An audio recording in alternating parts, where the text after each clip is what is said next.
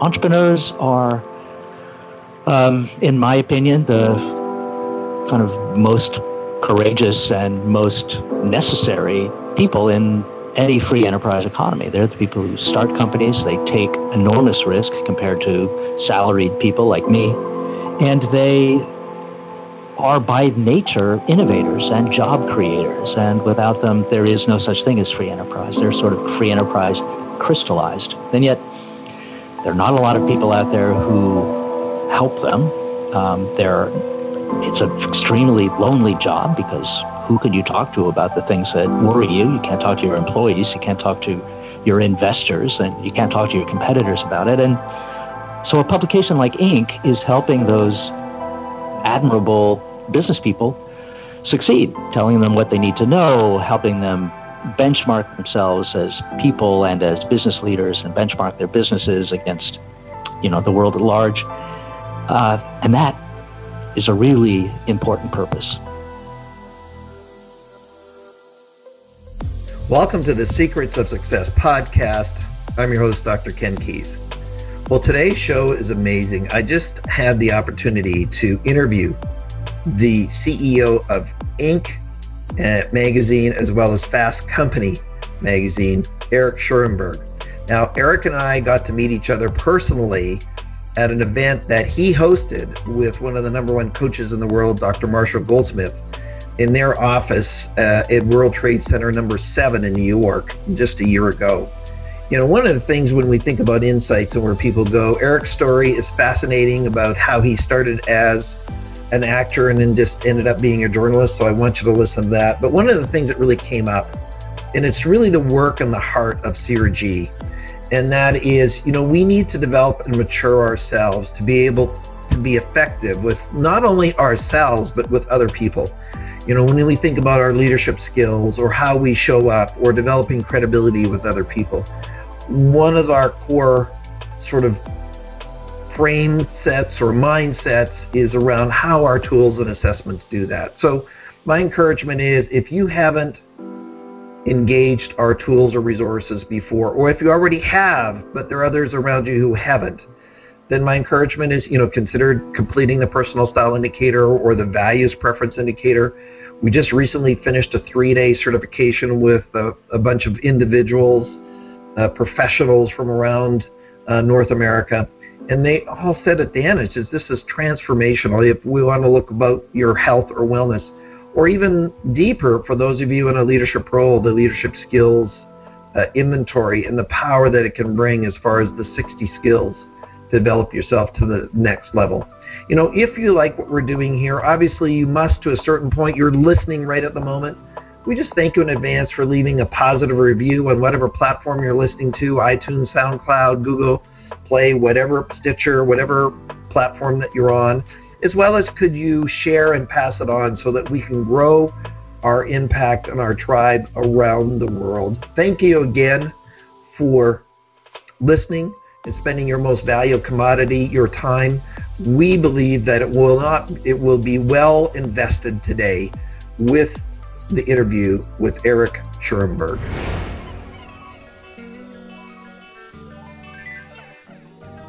Well, I am so privileged to have an individual that I personally met in New York just a year ago. Now, of course, you could be listening to this podcast months or years after we record it.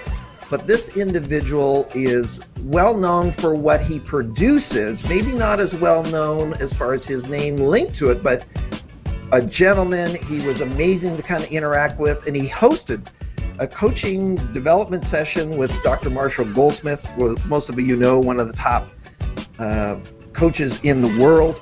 And so we have the CEO of Mansueto Ventures, but really, for most of us, we know them as the operators and the owners of Inc. Magazine and Fast Company Media Properties. Welcome to the show, Eric Schurenberg. Eric, thanks for uh, joining uh, us. Oh, my pleasure, Ken. Nice to be here. And so, Eric, did I say your last name correctly? Schurenberg, that's right.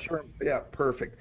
So, Eric, you know, as we uh, delve into it, and we'll get into sort of your journey to success and and having these amazing, um, really development and insightful uh, properties of Inc. and Fast Company. Let's kind of what we like to do in, on SOS is to kind of get a person's journey and story. So, Eric, what was sort of your growing up years? Where do you, where were you born, and what was sort of your you know teenage kind of years in your family background?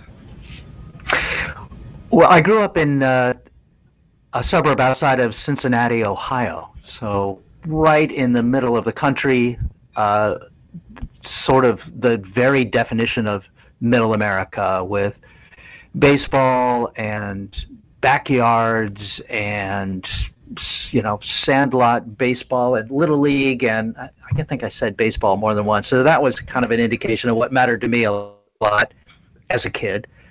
Uh, and um, I had uh, a loving kind of event-free, uh, tragedy-free upbringing. So things were life was pretty smooth.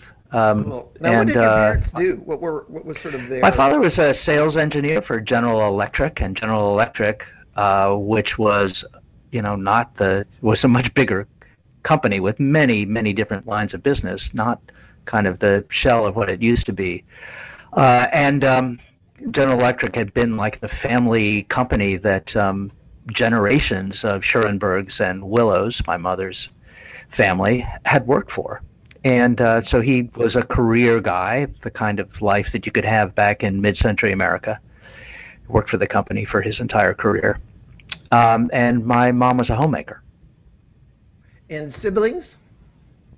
I have two brothers and a sister, all quite accomplished and and uh, successful in their lives. And you got along with them when you were growing up, as you said. Ah, no, I fought with them like crazy, but it was nothing out of the ordinary. of course, I have two brothers, and I can relate to that one as well, Eric. So yeah. I appreciate that. So that's pretty cool. So when you uh, think about sort of your high school years, what did you do after that? What were some of the decision-making reflection points to leave there and go to your next stage? Uh, I went to a, a Jesuit high school in Cincinnati, and the the Jesuits, as you may know, are very proud of their intellectual teaching and the success rate of their students. And so I was lucky enough to go from there to um, to an Ivy League college in the East. I went to Brown University in Rhode Island. So I left the Midwest uh, went to New England for an education, and um, and then came to New York to seek my fortune as an actor. Wow. Uh, so I did not join the workforce as the journalist that I later became. Instead, I had stars in my eyes and wanted to be a successful actor. Did which means, uh, which means what? I, well, which for for as it does for many actors in New York, I spend most of my time driving a cab or waiting on tables or doing other odd jobs. But eventually I started to work. And um well, a cab is actually working. Just driving a cab. Uh, yes, right. I started to work as an actor. Yes, uh, driving a cab is hard work, really hard work. Uh, so I was waiting at tables, and um, that. Uh, but you know, after that kept body and soul together, and eventually I did land work as an actor, and worked a lot in regional theater around uh, the East. Um, I worked in Pittsburgh and New Brunswick, New Jersey, and Bar Harbor, Maine, and Philadelphia, uh, and um, and Chicago. And out of that, uh, once I started to work, I realized that acting was not for me. That um, that I really wanted to have a family and a, and a middle class life like the family that brought me up, and I didn't want to be a gypsy. And that's um, unless you make it on television or something like that as a uh, you know a really high paid actor. The acting life is a lot of traveling around for six weeks engagements in various regional theaters, and that was not the life I wanted. Mm. When you went to Brown's, uh, Eric, what did you take? What was your major in? I majored in theater arts. Oh, surprise! well, it was a it, it led to my uh, career choice, obviously. Uh, at, at Brown has a much more, and most colleges now have a much more developed theater department now than they did at that time. It just at that time it really meant that I um, read a lot of plays and uh, and occasionally acted in school productions. But what people had told me was that um, in in you know even when I was doing papers for these theater arts courses, uh, I became a very knowledgeable guy about 17th century English plays. So ask me any question you want about Thomas Dekker or Thomas Middleton or um, any of the other Shakespeare's contemporaries. Um, but people told me I could write. And so I thought, well, for my next phase, I'll try to work that purported skill into my career. And so I went back to college at a summer course called the Radcliffe Publishing Procedures course. It was then at uh, Radcliffe College. It's now at NYU, I think. Mm. And it was basically a finishing school for the publishing industry. And professionals from New York and Boston would would come to Cambridge there and look at the look over the young talents and often give them jobs. And that's what happened to me. Compared to getting a job in show business, getting hired in publishing was way easy. And what's more, once you got the job, it didn't end in six weeks and send you back to square one waiting tables. Mm. So I was hired by Time Life. Time Life. Okay. So uh, Time Life Books, right? I just want to uh, segue back for a moment, Eric, as we help the listeners. What were some of the insights when you think about it? Here's this dream for your whole life to be sort of on this acting stage and and space, and it turned out to be different. What what what are some of the life lessons that you learned through this transition to actually not le- let go of, but sort of leave that journey or that dream and then move on to something else? What could you share with the audience that would be insightful that you went through to help us to make decisions? No, that was uh, that's a good question, Ken. Uh, for me, there were a couple things that turned out to be um, good lessons that set my career on the course that it eventually took. One was that I noticed that the successful actors uh, tended to be part of a network um, actors who'd gone to Yale or to Juilliard had a kind of built-in network of their classmates who worked all over the country in theater and um, tended to let each other know about auditions or openings on in plays and things like that. And the credential was very important to many casting directors. So when I decided to make a change, I thought, right, well, what is the network for publishing and how can I get into it? And that's how I discovered that Radcliffe publishing course and figured that this was a short way to get into the publishing old boy network and indeed it was.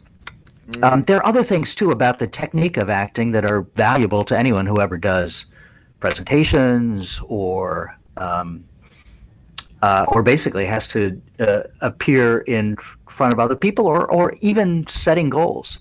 One of the tricks about acting is to lose self consciousness when you're on stage. You can't be constantly thinking about how you look to the audience, or you'll be totally distracted and your performance will be mediocre at best. Mm. Instead, you have to focus on what it is the character is doing, and then really, sincerely try to do that. So if you look at the script of an actor who's been trained, what you find is that the script is kind of all marked up with pencil as they write in in the margin that their motivation at this point is to whatever it might be to persuade to get comfortable to um, uh, you know insult somebody and then that colors what they how they perform that action and all of a sudden it becomes convincing because they're really trying to do it in character. Mm. Well, this supports so much of the research, Eric, that one of the characteristics, qualities of some of the most successful people in life have the ability to influence in a positive way. And so you're just affirming that, and that those skills and the refinement is something that you can learn and you can do. I think that's true, and that um, self-consciousness, um, self-criticism, watching yourself from a distance is never going to help you in any endeavor. What really matters is being in the moment mm. and focusing on the goal that you have at that time. Mm. Fair enough. Well, thank you, Eric, for those insights. So now you're transitioning. You're you're moving into sort of this journalistic mode with uh, Time. Did I say Time Life? Is that correct? Uh, right. It was Time Life Books. Time Life Books. So what were you writing about at Yeah. Do you time? remember? I do. Oh, I'm old enough to oh, it was. Oh, it was. Uh, it was a wonderful job. It was like being paid to go to school. So I I worked on a series of books about um, science. So I learned all about the subject of the the book that you know over that two month period. Um, so I became an instant expert in meteorology, in physical anthropology, in computer science. Um, it was great, and um, then I moved on to other series. So I worked on a series about World War II, and uh, a series about um, African, uh, you know, African peoples, African nations, and that was fascinating and came into play later on in life when I would amaze um, people from Ghana or from um, Nigeria by recognizing the um, the ethnic group that they came from, which was not what they expected for some white guy from Ohio. Yeah, well, everybody from there knows that uh, information. you know that for sure as part of Yeah. it. Well, one of the things that you're talking about is that you just got enthralled with and became this expert, in your ability to connect with others, be part of a conversation. You had just matured yourself, developed yourself. By the way, I remember the those books because they just seem to be more engaging than Encyclopedia Britannica. Yeah, they were. They were written by journalists, ten, often magazine journalists who had who'd come out of the Time Life um, factory, and so they were it meant to be engaging from the very beginning. They were great storytellers who would tell stories around the, um, you know, things like even things that didn't seem to lend themselves to narrative, like science. Hmm. Which those of us that are into it uh, say, you know, there's all kinds of fascinating things there. You don't need to run, uh, though there are some Yes. professors that make you want to run. So that's thank you for doing a good job, Eric. So after that, where was where was sort of the next step in this journalistic journey? If I could use two J's behind each other. Uh, well, you can. Uh, once uh, inside the Time Life empire, then it was a matter of moving laterally from one title to another. And that was also in education. And where I landed uh, after uh, a number of, you know, um, brief stints at Life magazine and Sports Illustrated, all storied Time Life titles, I ended up at Money magazine, which at that time was a was a new, a very popular and fast-growing magazine about personal finance, which, uh, like meteorology or physical anthropology, sounds like a, you know, daunting and incredibly boring topic. But once you understand it and understand that it's really a lot about human psychology, um, it became fascinating. Hmm. What do you think is your motivation, Eric? What drives you? And when you think about, you know, you move from acting, now you're into journalism, and you're really propelling information to serve others. What's the underpinning for Eric? What what drives you into this space? In other words, what's your purpose? When I was young and trying to get into acting, I it was uh, an entirely selfish act. I don't think that um, I felt that. uh, i- In fact, it never occurred to me that I needed to have a greater purpose other than, um, you know, getting a good review for a performance or getting the part in the first place. Um, but once at Money, and by then I was more grown up, uh, I began to realize that the purpose was to help people achieve security for their family, and that financial security for their family, and that was a really good reason to get up in the morning. And I began to realize too how much of what is sold in the marketplace by financial services institutions that are take advantage of people's ignorance or fear of money. And I thought by explaining things and showing people a clear path to uh, success and financial security, that I would be doing them some good. And I like to think that uh, I did. Mm. Well, I'm sure I'm sure you have, and you are as part of it. So, Eric, with that journey, let's skip into where you are now because I really want to make sure the listeners get your insights about life and what you're seeing and the trends and those kinds of things. So now you're um, at Inc. and Fast Company, and from what I can tell you, in, in your bio, you're also the owner. How did that come about to get to this stage? Well, I'm the CEO. The owner is Joe Mansueto, whose name is on the door. uh, but it's uh, it's unusual for someone who rose up through the editorial ranks to be CEO. Doesn't happen that often at um, publishing companies. And um, but I think that that's strictly a, a preference of uh, Joe Mansueto that he prefers that he, having been a journalism major in college before he went on to become a successful entrepreneur and financial expert, um, I, I think he identifies with editors and feels like the person who was involved in setting the mission and uh, tone of the publication is the best person to run it. That um, uh, I, I don't know that everyone agrees with that, but I'm glad that he thought that about me and entrusted me with this role. Mm. So coming to Inc. Uh, was where I started at Mansueto Ventures. Started at just the one title as the editor of the website, uh, and then later became the editor of the website and the magazine, and then later became the president of the entire uh, Inc. media conglomerate, which also included events as well as digital and uh, print publications. And um, there too, the sense of purpose was palpable.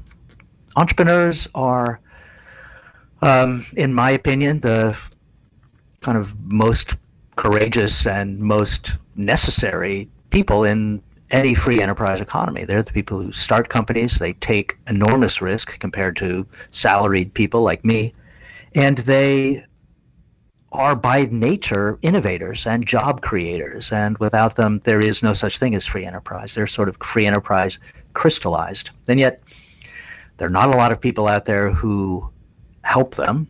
Um, there, it's an extremely lonely job because who can you talk to about the things that worry you? You can't talk to your employees, you can't talk to your investors, and you can't talk to your competitors about it. And so, a publication like Inc. is helping those admirable business people succeed, telling them what they need to know, helping them benchmark themselves as people and as business leaders and benchmark their businesses against you know the world at large uh, and that is a really important purpose i you know i if i ever had any doubt about that it's dispelled by going to inc events like the inc 5000 or um, other events that Inc. has, and meeting the entrepreneurs and realizing what a difference we made in their lives and um, how unique Inc.'s role is in uh, in the world of entrepreneurship. Mm. More recently, being being a, an entrepreneur, I concur with all those comments. Ah, yes. Well, uh, Martin, I I feel that it's uh, I ought to thank you for being an entrepreneur. That's uh, you've taken a risk that uh, a lot of us salary people are would never do. And uh, but without people like you, nothing gets done in a free enterprise economy. Well, it it, it can be uh, sometimes lonely, stressful, and and yet at the same time, if you talk to the majority of entrepreneurs, they wouldn't want it any other way. Meaning that independence is just in their in their veins. So Eric, with with that, and you now that been really head of the publication for a while now. What are some of the insights? The, you know, we call this show "The Secrets of Success" with Dr. Ken Keis. So, with that, what are some of the secrets? What are some of the insights and the trends? If we think about business owners or professionals, whoever's listening to this, that you would be able to share that really have are contributing to people's success in the marketplace today. So, what what would be some of the insights that you could share with our audience, and we'll delve deeper as you as you share your sage wisdom. Well, uh, that's a question that that we ask all the time at Inc. and Fast Company. We ask what makes these people that we profile and whose inspiring stories we tell, what makes them successful, and we went so far as to survey the people who uh, are the most successful on the Inc. side, the entrepreneurs of the Inc. 5000. So the, that the Inc. 5000 is a ranking of the fastest growing companies that we can identify in America. These are companies that have shared with us what their revenue growth has been over the previous three years, and you know, and it submitted documentation to verify that growth to us. So this is a really elite group of entrepreneurs, and we surveyed them, and we compared with the help of the Gallup people, uh, the, the, results of mm-hmm.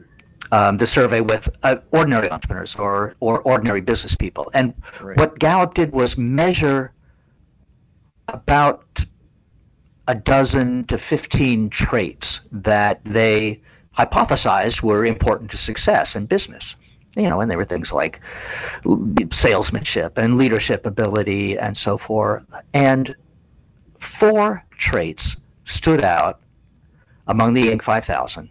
And when I say they stood out, the Inc. 5000 measured by Gallup's metrics at something like 4x or 5x the general population mm. in these traits. And the first of them was um, a willingness to take risk. Now, that's not the same as recklessness, mm. uh, but it's a willingness to examine risks, measure them, and then take, you know, measured, intelligent risks. But being willing to stick your neck out there and realize that nothing good will happen unless you do. Right. The second trait was something that I call grit, which is just perseverance.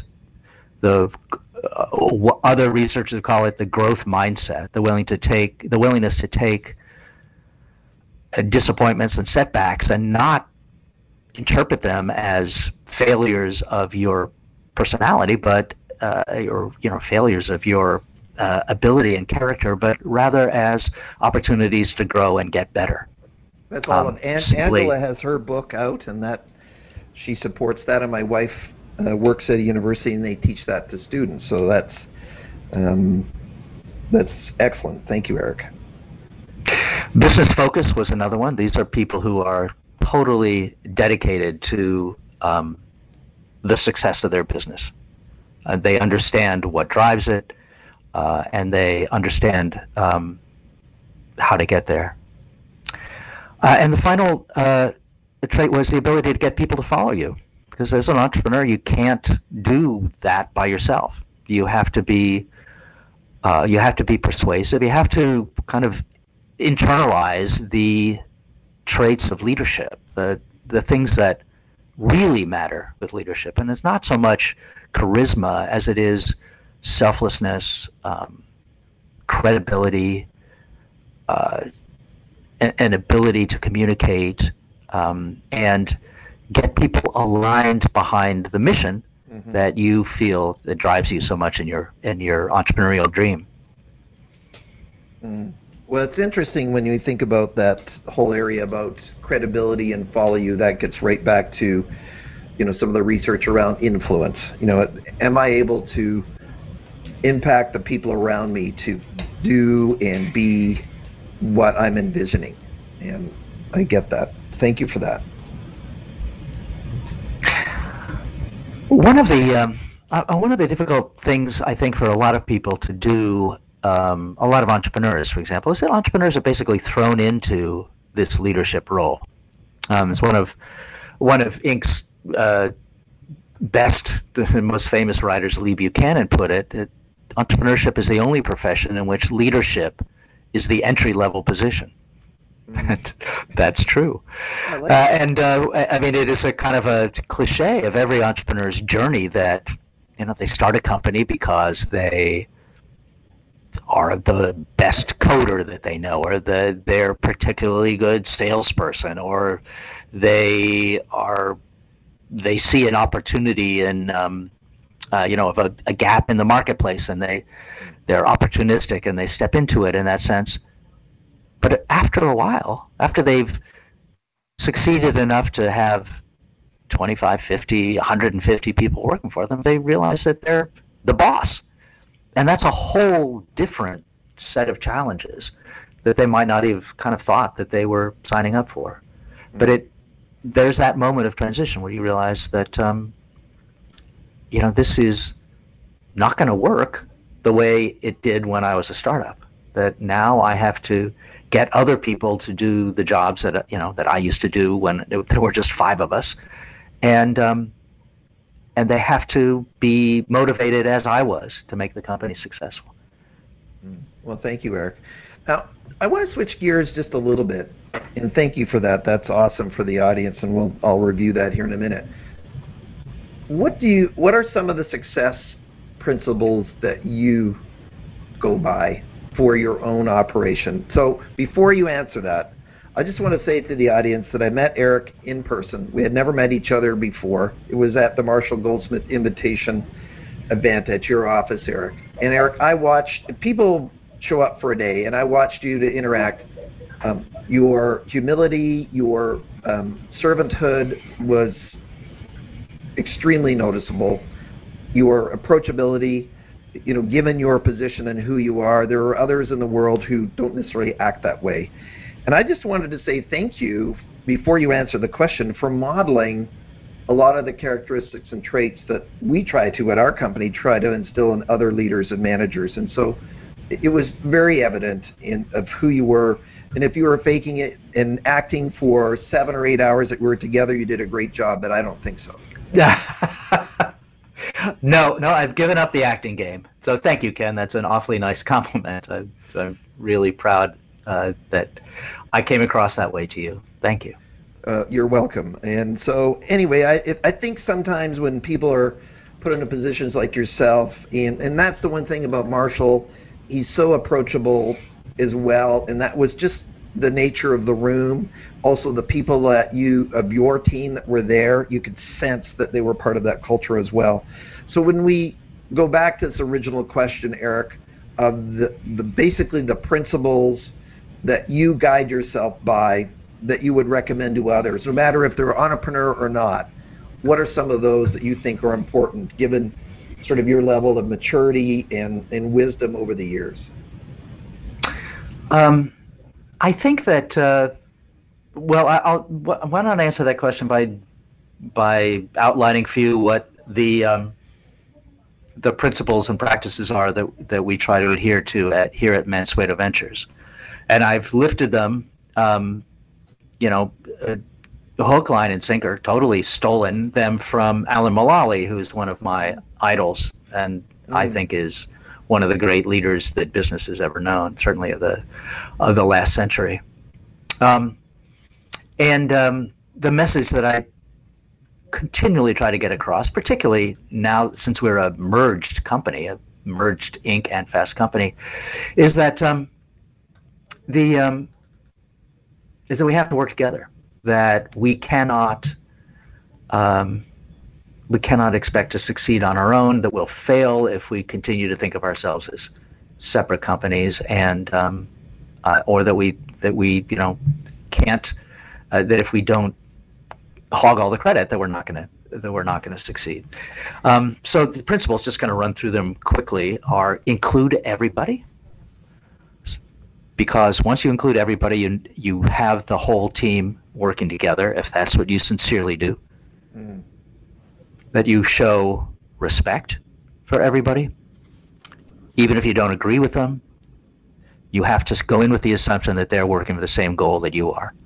You listen to them, and generally, I think if you listen to people, you'll find that there's a lot to respect there. It's only when you're thinking of what you're going to say next, or you don't really listen to hard enough to hear the other person's point of view that you that you don't understand them and don't respect them.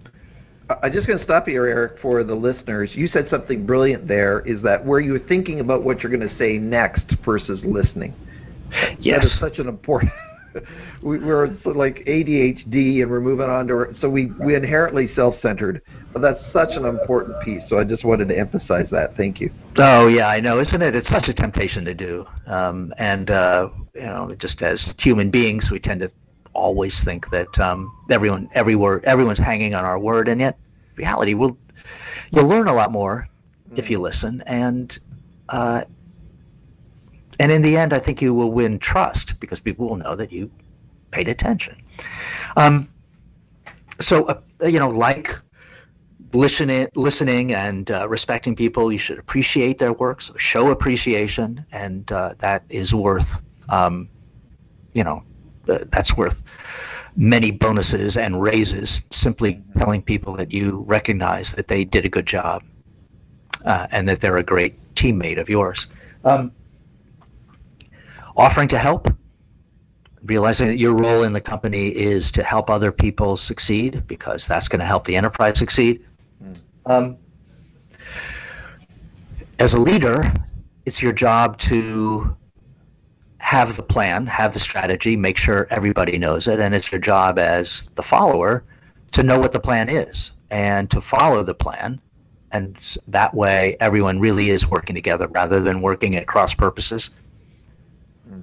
Um, for us, a small publishing company in an industry that is challenged um, by all the change in technology and the change in our business, um, it's important for us to be scrappy and to feel like we can do a lot with few people and few resources, so we can cast a much bigger shadow than um, than our numbers alone or our size would suggest we can we can cast. And um, finally, have fun. Um, we're here. Really? Really? Uh, for we're here on Earth for not very long, and so what's the point if you're not having a good time? Oh, there are so many people that are stuffy. I couldn't agree with that uh, more, Eric. Though sometimes, as a intense entrepreneur, my team would say, uh, "Can't lighten up a little, maybe." Yeah.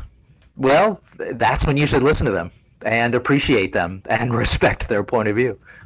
Oh, for sure, for sure.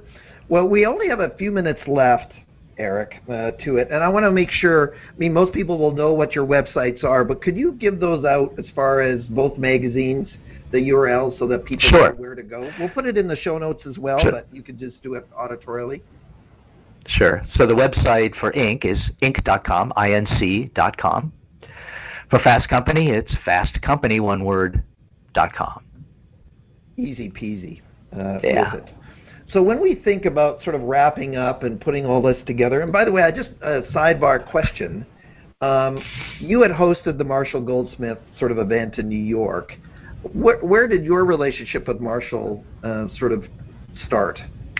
In uh, you know, I met Marshall when we I met Marshall when we wrote about him in um, uh, in Money Magazine, and it was you know not the usual thing for um, for money to write about a leadership coach, uh, and yet I realized that my philosophy about money was that the that it is simply that it is a veil that stands between you and happiness and security and um, mm. uh, and love, that those are the things that really matter in life, and money is worthless unless it helps you achieve those things. And Marshall seemed to know that. And so uh, Marshall's interview in Money wasn't really about finances at all. It was about how to be a better person, how to achieve happiness. Um, the two are very closely related. And um, uh, out of that that interview grew a friendship that's lasted now for nearly 20 years. Wow. And of course, he, he likes to have friends and, and shows that. And his generosity at the New York event was evident there. So thank you. So, what, what would be some closing encouragement, signs, or, or thoughts or wisdom, Eric, that you would have for the listeners today? Uh, I would say that um, there isn't anything magic about success in business. That uh, a recurrent theme you hear all the time from people who go on to become the most successful entrepreneurs is that they didn't know what they were doing when they started. Mm-hmm. Um, and often they joke that had they known how hard it would be, they wouldn't have tried in the first place. and um, if they knew what was involved in their profession, they never would have tried because they'd have known better. And yet, what got them into it was that they were willing to take a calculated risk, that they had that sense of determination, they had the grit, the just refusal to lose. That is one thing that you notice about entrepreneurs is that they are the most competitive people. And then they once they got into the business and understood what needed to be done, they were relentlessly focused on it. That I think those things are not, um, you know, um, virtuoso level traits that you're born with or not born with. They're things that you can develop, and um, they're things that really just require you to um, to know them and to stick with them. Well, thank you, Eric. Uh, we sure appreciate you joining us for the show today. Uh, it's uh, very much appreciated. Oh, Ken, it was my pleasure. Really enjoyed talking to you. Well, SOS listeners, you've been listening to Eric Schurenberg, who is the CEO of Inc. Magazine and Fast Company, and all of us know the impact that they have done. It's been amazing. You know, think about the things that he was talking about. If we really want to be successful in life, are you willing to take the risk? Can you have the grit and perseverance to stick to, even when it looks like you can't make it? Now, are you focused on the systems? And really, are you being all the things that Eric talked about, which I saw evidence in his team about being respectful and listening and appreciating others and offering and really being this developed, mature person. As always, we thank you for spending your most valuable commodity with us. That's your time. If you like what we're doing, please share, pass it on, let others know. You've been listening to Secrets of Success with Dr. Ken Keis. Thanks for exploring the secrets of success with us. If you want to keep the momentum going, log on to crgleader.com. Scroll to the bottom and sign up for our inspirational emails. You can also take your success to the next level by following us on Facebook and Twitter and connecting with Ken on LinkedIn. We hope you have a great week and look forward to you joining us next time for the Secrets of Success podcast with Dr. Ken Keis.